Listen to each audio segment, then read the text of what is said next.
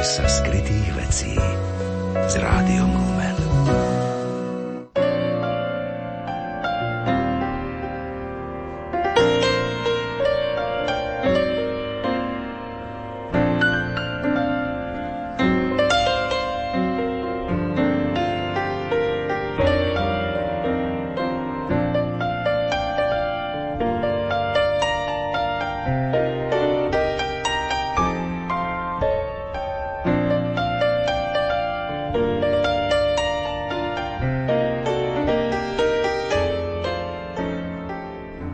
Sa nám blížia letné prázdniny a počasie tomu začína nasvedčovať.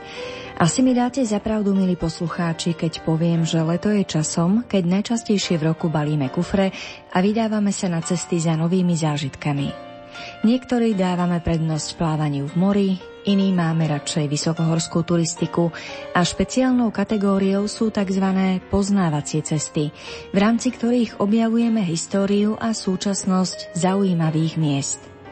Práve dejiny budú témou literárnej kaviarne, ktorá sa práve začína.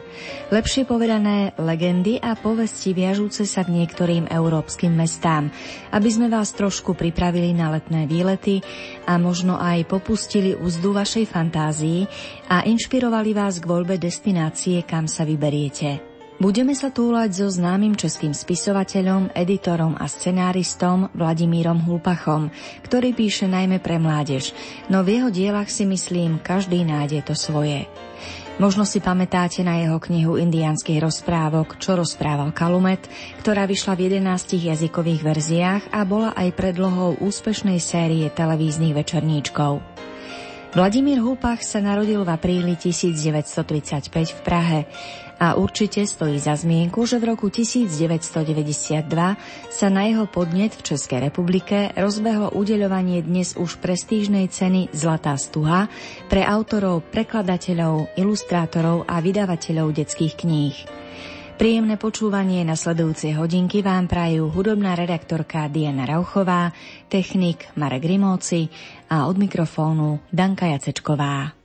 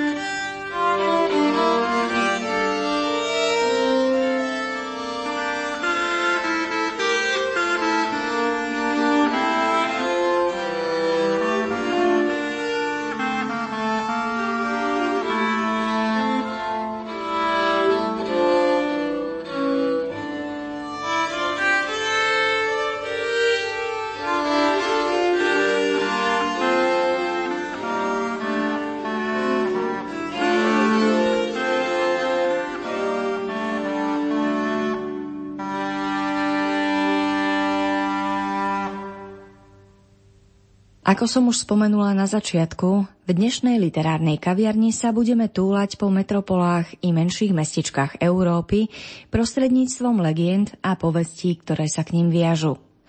Prvou bude príbeh Lady Godievy, ktorý nás zavedie do anglického mesta Coventry, kde táto súcitná a múdra šľachtičná pred storočiami údajne žila.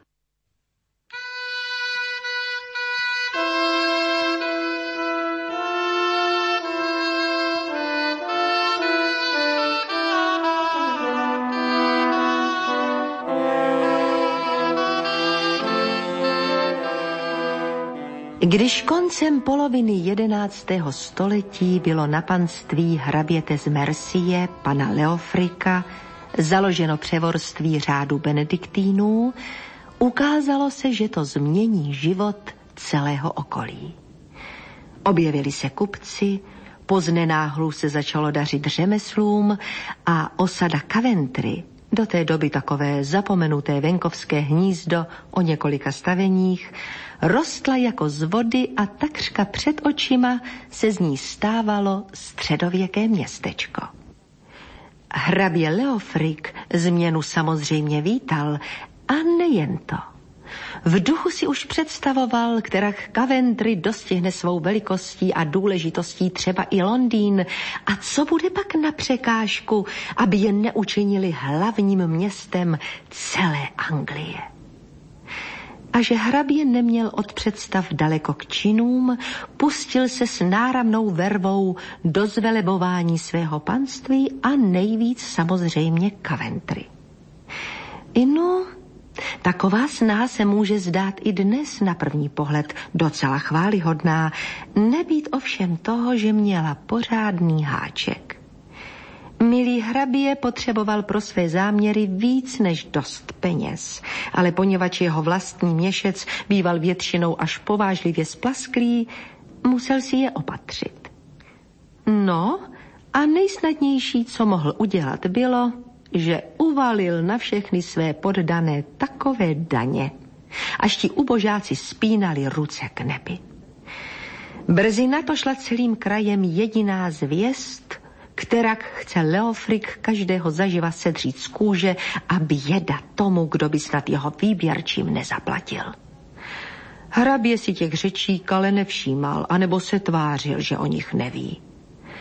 Za to Lady Godivu, jeho krásnou a mladou ženu, nářek a stezky poddaných notně trýznili. A protože pana Leofrika ani nenapadlo, že by snad svoje rozhodnutí změnil, usadil se na tváři krásné lady smutek a proplakala potají celé dlouhé hodiny. Nevšímal-li si hrabě poddaných, o to víc si hleděl své ženy. Brzy se jí tedy zeptal, co je příčinou jejího smutku a proč chodí jako tělo bez duše.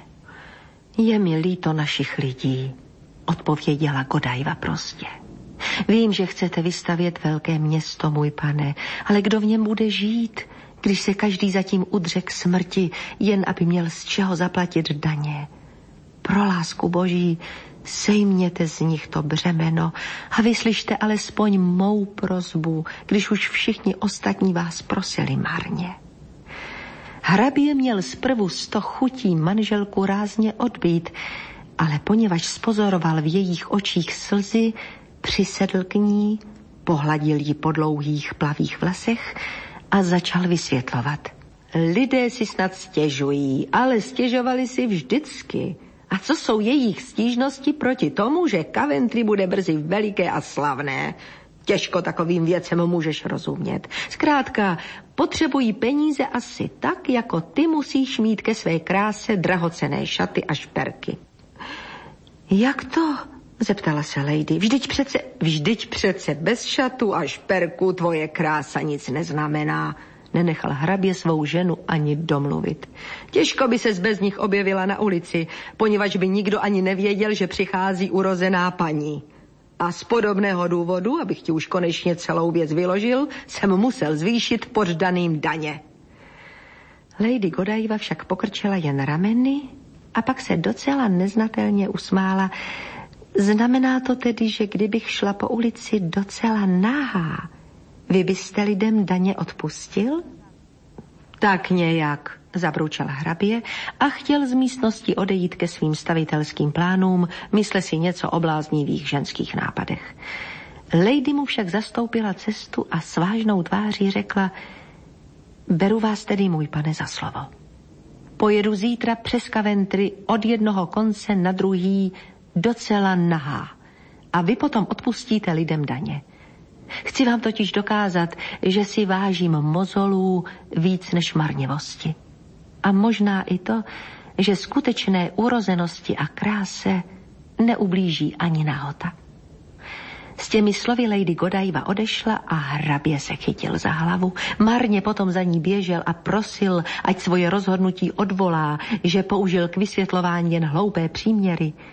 Krásná paní trvala na svém a hrabě musel dát rozhlásit, co se bude na zítří dít.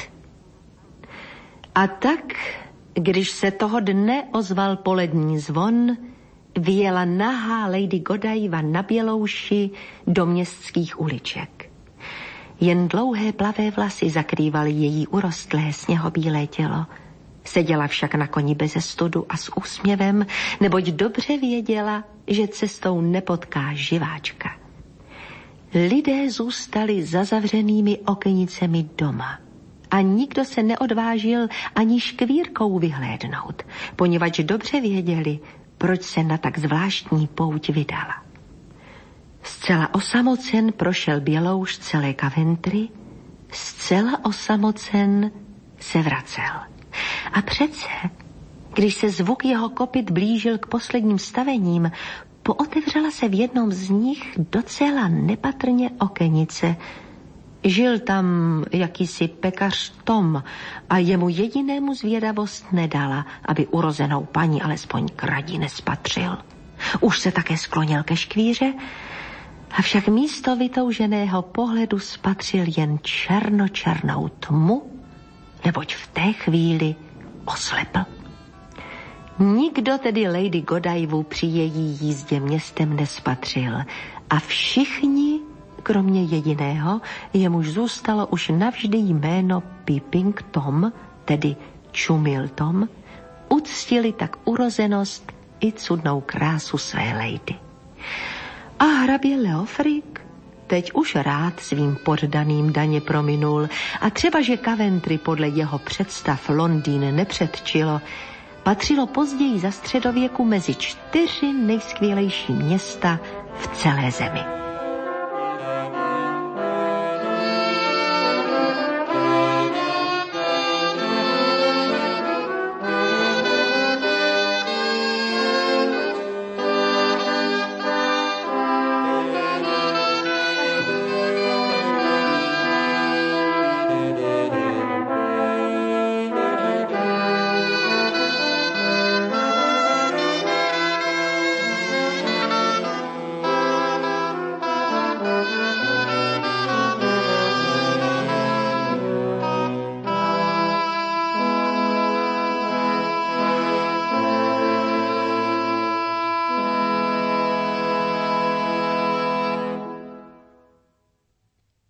U krajín, ktoré sú obklopené morom, nás asi neprekvapí, že mnoho legend a starodávnych príbehov sa viaže práve k tomuto vodnému živlu. Zvlášť to platí tam, kde bohatstvo mora pred stáročiami bolo takmer jediným spôsobom obživy. Platí to aj pre Štokholm, hlavné mesto Švédska, ktorého príbeh vzniku vám predstavíme v nasledujúcich minútach.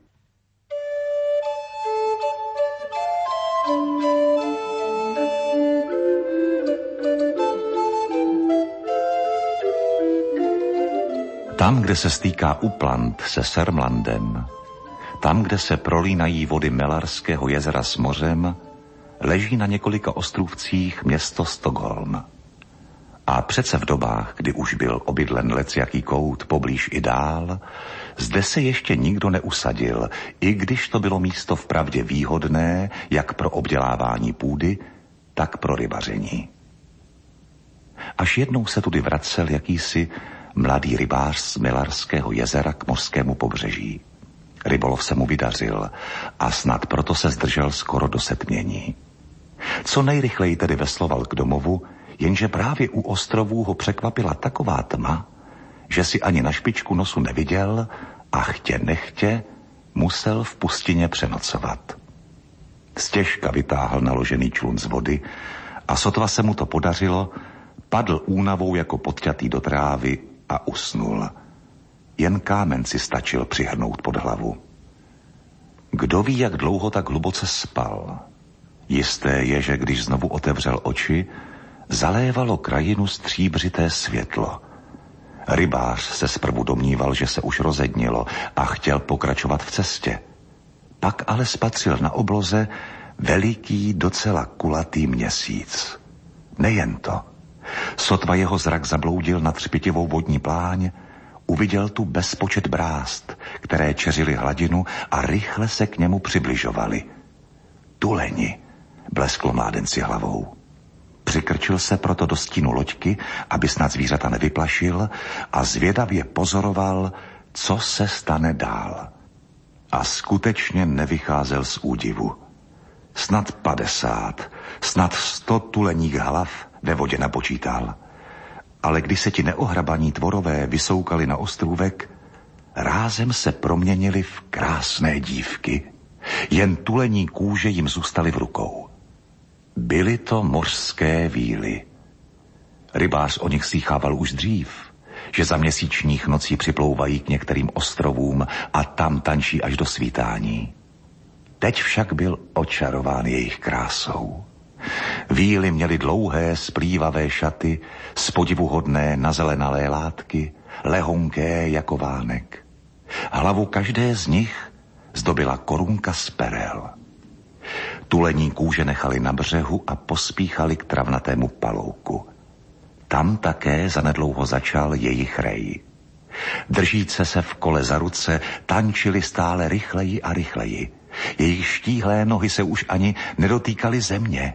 Korunky i roucha tvořili jediný třpitivý prstenec a nad tím vším bylo slyšet dívčí zpěv, připomínající jemnou hru zvonků.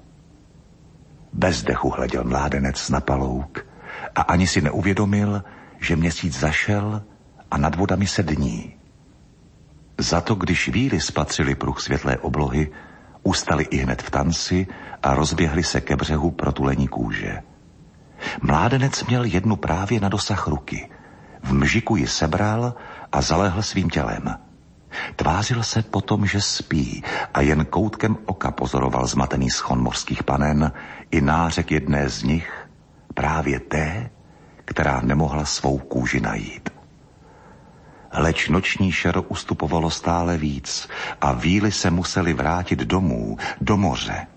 A proto, jak na ostrůvek přišli, tak ho v tuleních kůžích i opustili.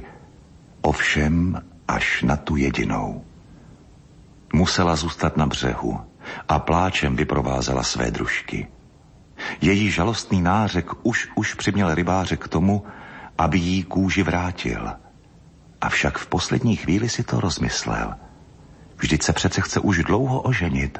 A kde najde tak líbeznou nevěstu, jako je právě tahle mořská pana? Ukryl tedy kůži raději pod kámen a vydal se k plačící víle. Proč naříkáš? Zeptal se jí. A když se nedočkal odpovědi, vzal dívku do náruče a přenesl ji do svého člunu, který už se pohupoval na vodě. A tak doplul domů do Lidingénu nejen se člunem plným ryb, ale i s mořskou panou. Těžko lze vylíčit, jakou z ní měla radost mládencova matka. Děvče tak krásné za celý svůj dlouhý život nespatřila a byla proto na svého syna hrdá, jak se patří. Brzy se také ukázalo, že dívka je i poslušná a pracovitá. Pomáhala v rybářově chalupě, jak jen se dalo. Do mládence se za několik dní zakoukala a o svém domově v moři nebo otulení kůži nepronesla ani slůvko, jako by na všechno dočista zapomněla. Netrvalo dlouho a mladý rybář chystal svatbu. Poněvadž ale ještě v těch dobách nevystavili na Lidingenu žádný kostel, bylo nutné plout na člunech až do Melaru, kam i ostatní lidingenští zajížděli k odavkám. Hoj, to byla veselá plavba. Ani nevím, kolik člunů odrazilo tenkrát od rybářovy chalupy, kolik mládenců i družiček z celého okolí doprovázelo šťastnou dvojici. A pak dívky začaly zpívat, chlapci veslovali o závod, ale zdaleka nejrychlejší byl přece jen náš mladý rybář. O celou míli se dostal před ostatní a přitom se jen usmíval na svou milovanou, jako by pro něho bylo veslování hračkou. A nebo jej mořská pana okouzlila natolik, že měl oči jenom pro ní a loďka pod ním jen ubíhala. Když však pluli kolem ostrůvku, kde poprvé vílu spatřil, z nenadání se mládenec zeptal. Ještě bys stála o svou tulení kůži jako dřív? O čem to mluvíš? Odpověděla dívka překvapeně. Na žádnou tulení kůži se nepamatuji. Na to rybář zavrtěl nedůvěřivě hlavou.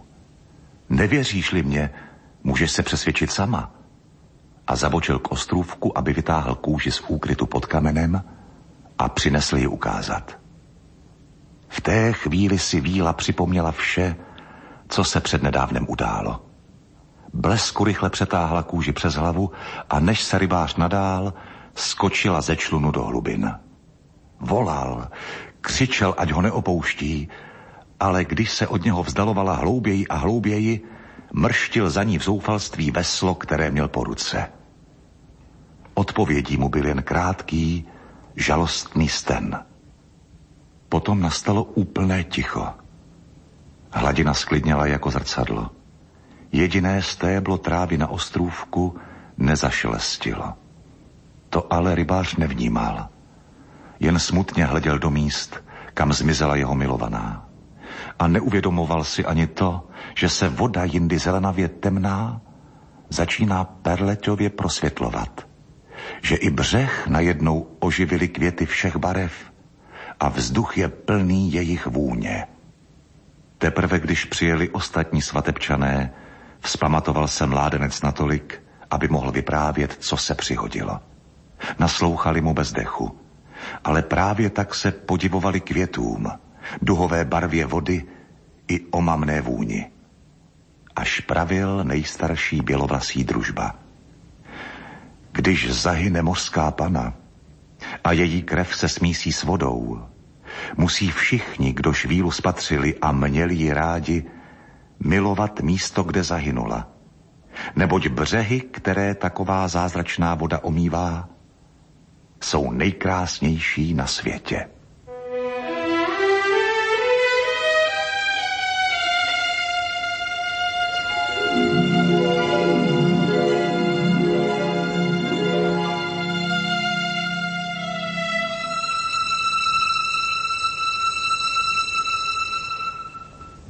Co říkal bělovlasý stařec dál. Ani nevím, jestli se ženich ze ztráty své nevěsty ještě někdy vzpamatoval a vzal si později jinou dívku. Vím jen to, že se lidingenští brzy na ostrůvek přistěhovali a že v krátku byly osídleny i ostrovy další, poněvadž každý, kdo teď plul místy, kde se stýká Upland se Sermlandem, byl na první pohled očarován jejich krásou. Kromě rybářských chalup tu však lidé vystavili i kamenná sídla, kostely a hrad s mohutnou věží a baštami. Zkrátka vystavili docela nové a bohaté město, kterému začali říkat Stockholm.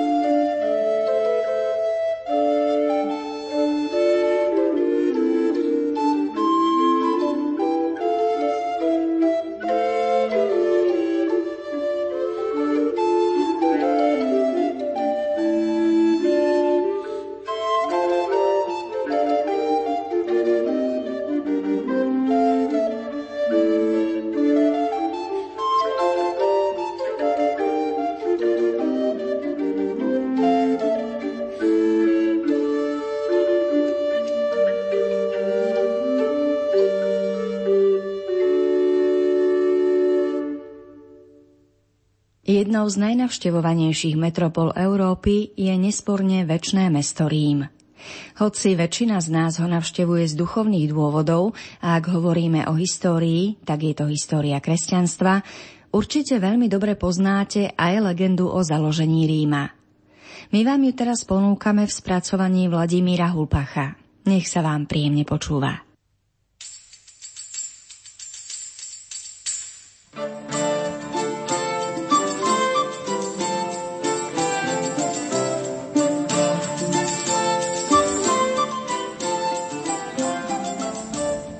Pomalu se snášel večer.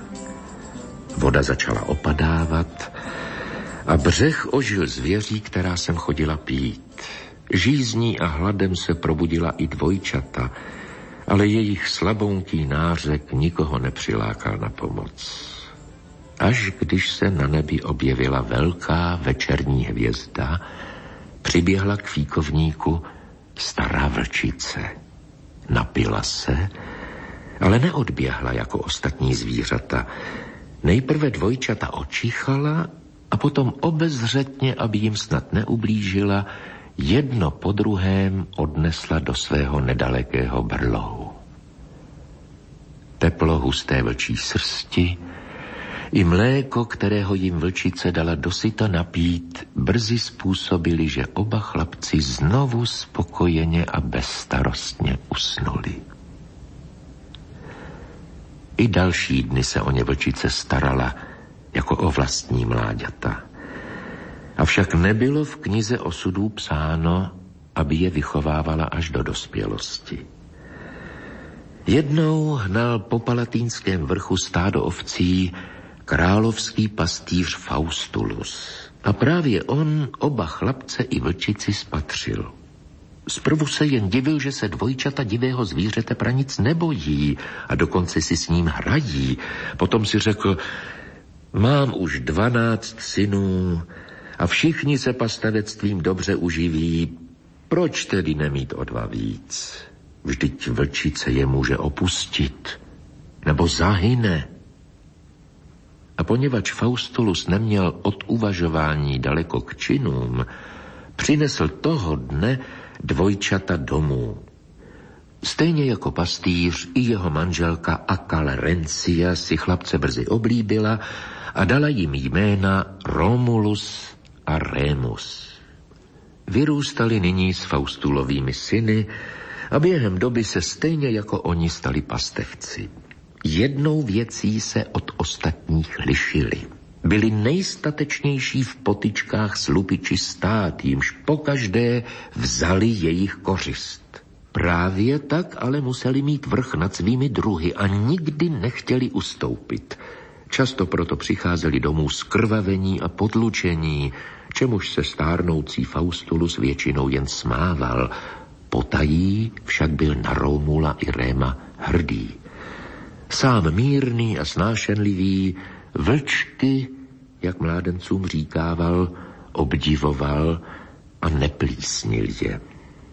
Leč budoucnost měla sama ukázat, zda si dobrák Faustulu spočínal správně. Už věčné nesváry mezi mladými pastýři vedly k tomu, že jednou byl Rémus zajat lidmi bývalého krále Numitora a k Numitorovi i předveden se žádostí o přísné potrestání.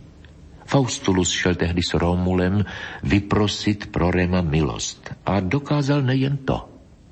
Z pastýřova vyprávění Numitor seznal, že dvojčata jsou jeho vnuci, které už dávno oplakal jako utopené.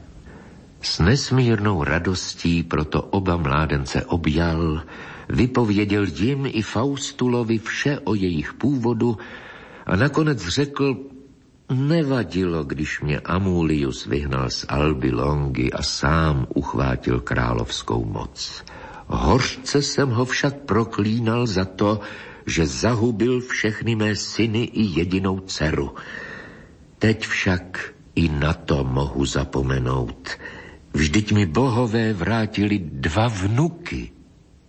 Co to říkáš? vykřikl Romulus A Rémus za oba dodal, právě když ti můžeme pomoci, bys chtěl Amuliovi odpustit a na všechny jeho zločiny zapomenout. Sami tedy svrhneme tyrana a po právu se musíš znovu stát králem ty, Numitore. Dět ještě hodnou chvíli vnuky odrazoval od jejich záměru. V obavách, aby nepřišli o život, sotva se s nimi šťastně shledal. Bylo to však jako když hrách na stěnu hází. Romulus a Remus svolali všechny pastevce a s nimi vytáhli na Alba Longu. Snadno přemohli Amuliovi stráže a vtrhli do královského paláce. Tyran seděl právě u jídla, když před ním bratři stanuli se skrvavenými meči v dlaních. Za nimi přicházeli další a další pastevci a všichni ozbrojeni. Co chcete?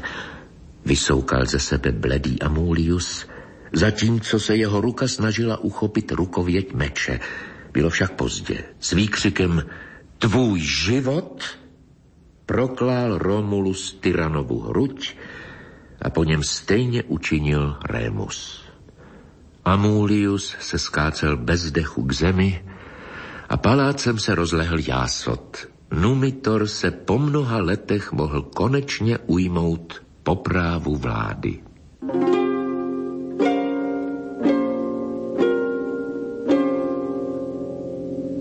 S radostí uvítali obyvatelé Alba Longy svého starého krále i jeho vnuky. Numitor brzy zavedl ve městě pořádek a ze všech sil se snažil i o to, aby po Amuliově tyranii, která přinášela léta jen strach a zmar, město znovu vzkvétalo. Doufal také, že po nějaké době předá vládu dvojčatům a sám odejde na odpočinek.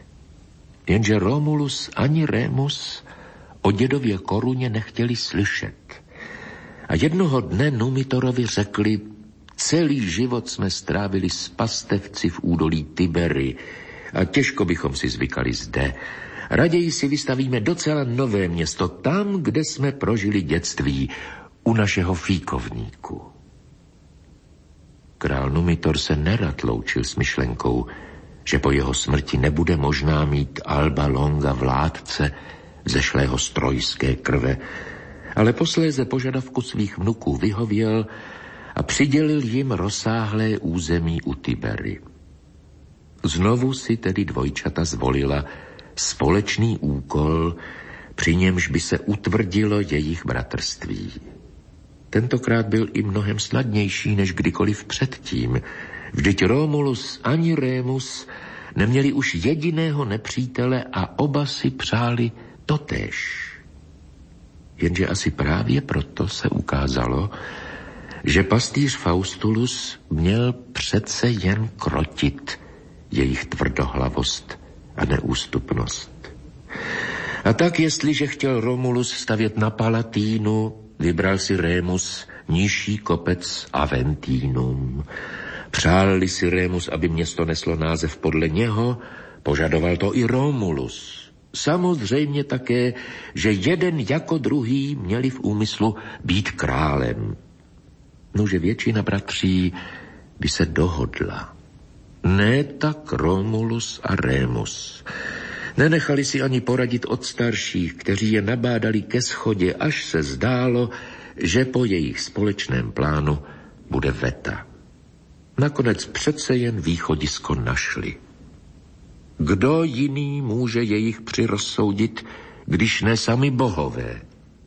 S tím byli srozuměni oba. Zaujal tedy ve smluveném půlnočním čase Remus místo na Aventíno, zatímco Romulus odešel na Palatínský vrch.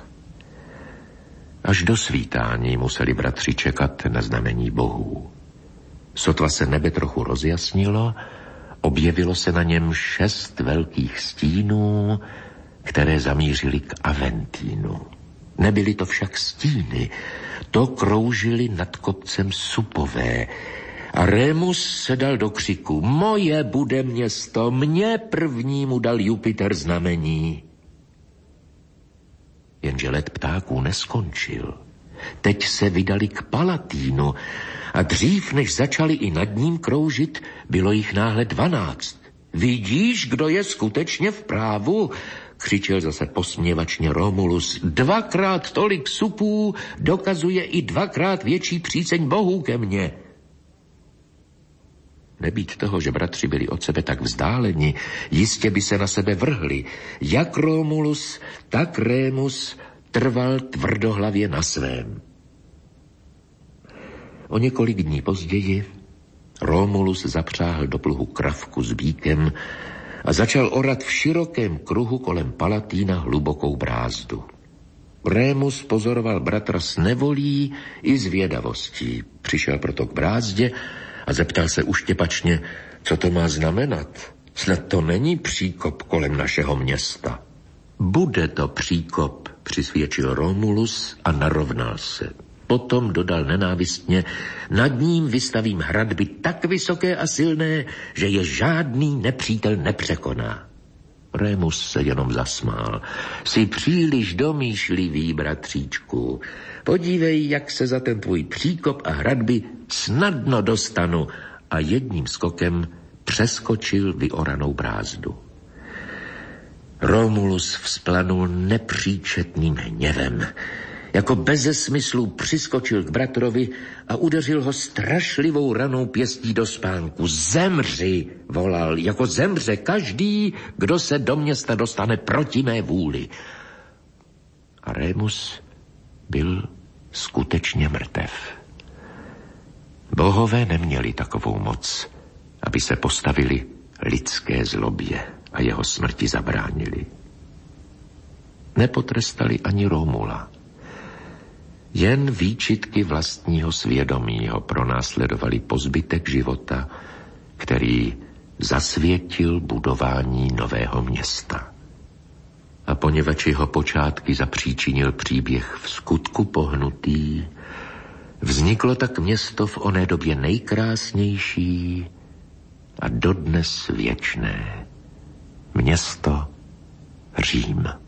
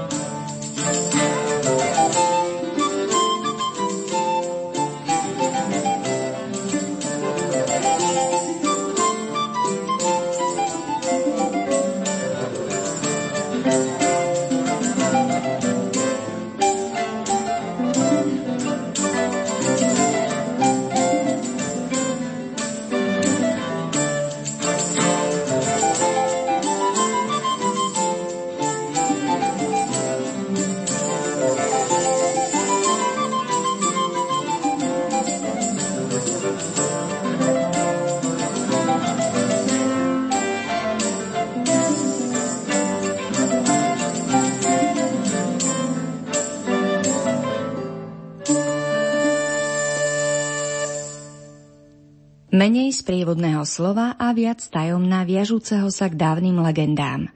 Také je, milí poslucháči, heslo dnešnej literárnej kaviarne.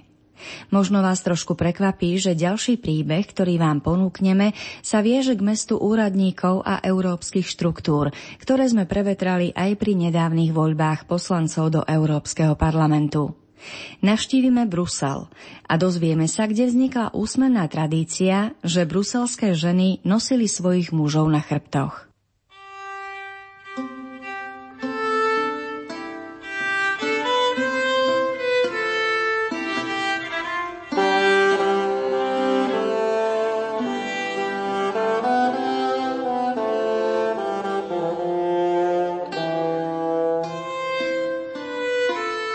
Nejeden rytíř, kníže či král z evropských zemí táhl se zbrojným lidem v létech křižáckých výprav do svaté země. Neboť právě tam ovládli město Jeruzalém nevěřící a povinností každého dobrého křesťana bylo, aby i svým mečem přispěchal na pomoc.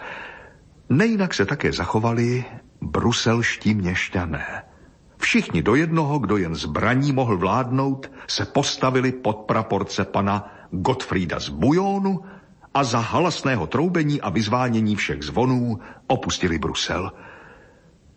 Brzy však utichly fanfáry na rozloučenou a do ulic se vkradl smutek. Míjeli týdny i měsíce, ale o výpravě dosud nedošla ani zvěst, natož zpráva, která se komu daří. A tak stichlo i ženské hašteření a smích kolem studní. Namísto toho se zalec kterým přivřeným oknem stále častěji ozývalo vzlikání a později hlasitý pláč. Celý rok nevěděli bruselanky o svých mužích, otcích i synech docela nic. Jejich jindy usměvavé plné tváře se žalem a steskem skrabatili, zešedli, jejich hrdá chůze se proměnila v šouravý krok starých babic, takže bys sotva mezi nimi našel ty krasavice, které jejich milí opustili. Až jednoho dne, a bylo to právě 28. ledna, se v Lovaňské bráně objevil neznámý jezdec na spěněném koni – jeho brnění bylo pokryté prachem i blátem, proto když dojel na velké náměstí, nemusel ani zdvíhat trubku k ústům a nakupili se kolem něho chudé služky i bohaté měšťky, lazebnice i soudcová, kovářova manželka i žena strážného, zkrátka všechny ženy, co ve městě osiřely, jen aby vyslechli slova neznámého rytíře. A věru, že se dočkali poselství, které jim znělo – jako rajská hudba. Jeruzalém byl dobyt zásluhou bruselských a nejstatečnější ze všech, pan Gottfried, se tam stal panovníkem. Nejen však to. Pan starosta vám vzkazuje, že dnes do západu slunce se s ostatními hrdiny vrátí domů, poněvadž už dorazili do Lovaně. Snad chtěl posel ještě něco dodat, snad ne. Jisté však je, že se k slovu už nedostal. Takový tartas a křik totiž ženy spustili. Hned se prý také v houfu rozeběhli k bráně, posedali na zem a jen poulili oči do dálky k lovani, odkud se měli bruselští vrátit. Ještě, že tehdy v tom lednovém počasí dlouho nečekali, nebo snad bylo mimořádně teplo, Inu jisté je, že toho dne jejich hrdinové opravdu přijeli. A když si každá našla toho svého, nastalo objímání, líbání a pláč a smích. Nemyslete si však, že se mohli muští na náměstí pozdržet. Kdeže? Nakonec si je ženy naložili pěkně na záda a jako by se domluvili, odnesli je ulicemi do jejich domovů. Teprve následujícího rána začaly oslavité zdařilé výpravy a po celý měsíc se konala klání, turnaje i hostiny. Důležitější však je, že od 28. ledna bylo zase radost se na bruselské ženy podívat a snad právě proto se stalo jejich svátečním zvykem nosit muže domů toho dne rok co rok.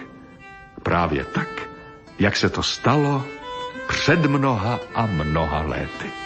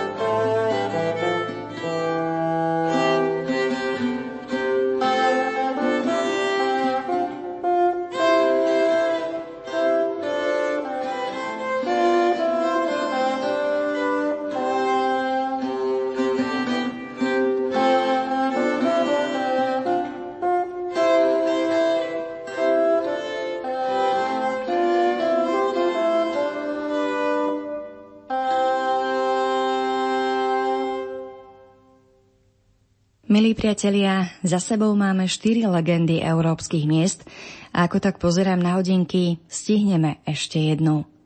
Navštívime spoločne našich južných susedov. Zavítame do Budapešti s udalosťou, ktorá sa viaže k niedajším vychýreným trhom, ktoré sa tam konali. A možno vám príbeh, ktorý si vypočujete, v niečom pripomenie, že niektoré veci sa nemenia ani uplynutím stáročí. A že chamtivosť, humor alebo múdrosť boli ľuďom vlastné rovnako v minulosti, ako aj dnes. Kým si pustíme ukážku z pera českého autora Vladimíra Hulpacha, ešte sa rozlúčim za celý vysielací tým. Hudobná redaktorka Diana Rauchová, technik Marek Rimóci a moderátorka Danka Jacečková. Prajeme vám príjemný zvyšok nedele.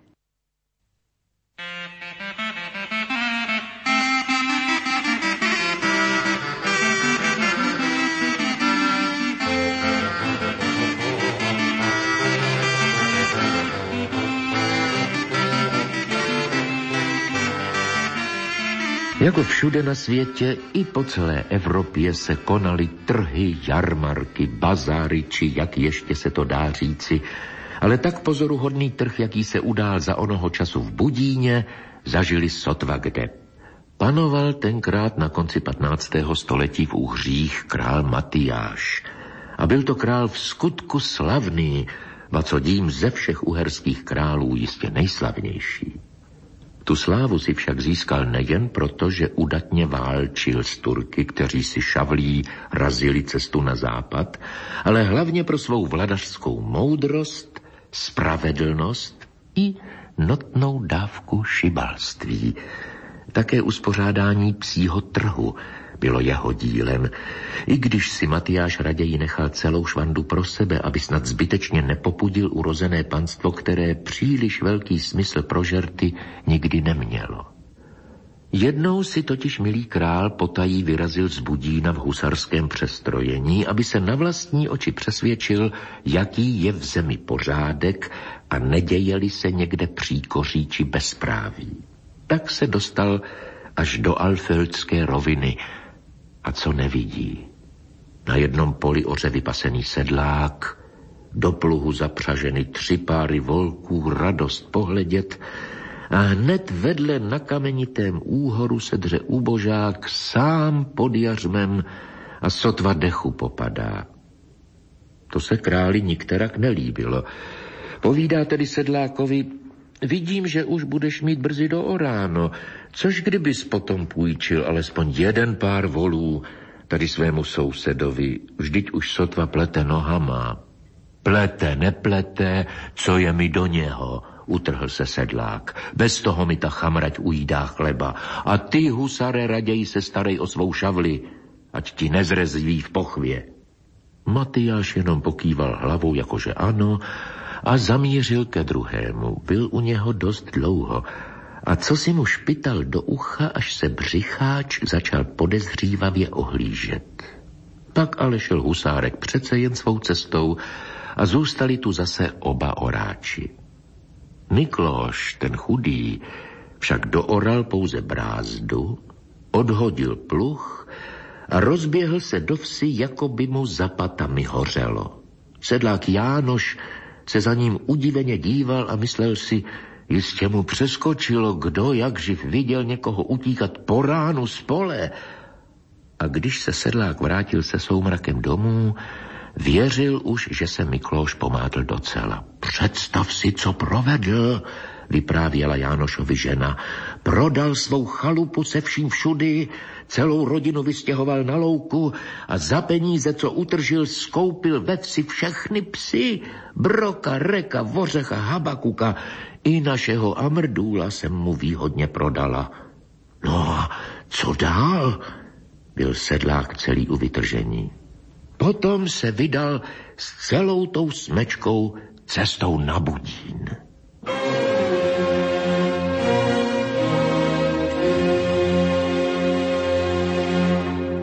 Jánošova žena měla pravdu do puntíku. Mikloš opravdu do budí našel, neboť právě tohle mu král Matyáš pošeptal do ucha. Samozřejmě, že to nebylo putování nikterak snadné. a musel se vyhnout každé obci i samotě na sto honů, aby tu snad hafani něco nestropili, ale nakonec jednoho dne právě za svítání došel do města a sotva se provlékl vídeňskou branou, hnal celou psí čelátku rovnou na rynek. Když pak Mikloš vytáhl z uzlíku vonavý kus špeku, spustili psi takový tartas, že budínští měšťanostové začali rázem otvírat okna, aby zjistili, co se děje. Nejen však kolem tržiště, až na královském hradě bylo slyšet psí štěkot. I král Matyáš ho v dřímotách zaslechl.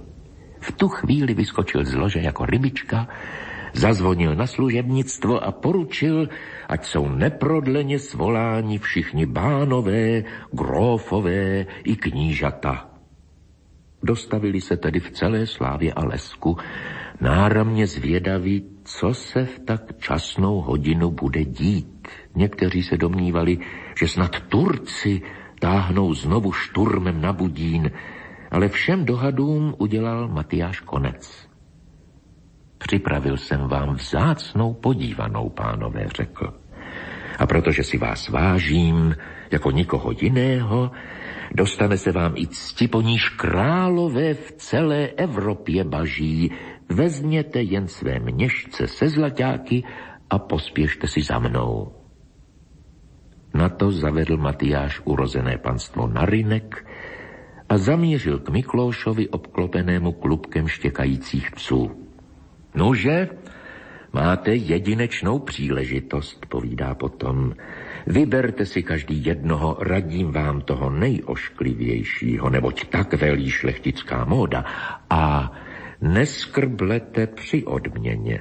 A hned také si král Matyáš vybral šeredného černého hafana s natrženým uchem a vyprázdnil Miklóšovi do dlaní celý svůj měšec se zlaťáky.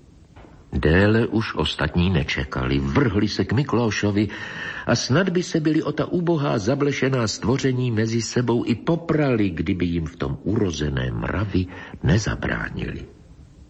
Nakonec měl Miklóš před sebou hromadu zlatých penízků, každý šlechtic jednoho, neli dva vesnické ořechy a král Matyáš náramnou švandu z toho, jak se psí trh pěkně vyvedl.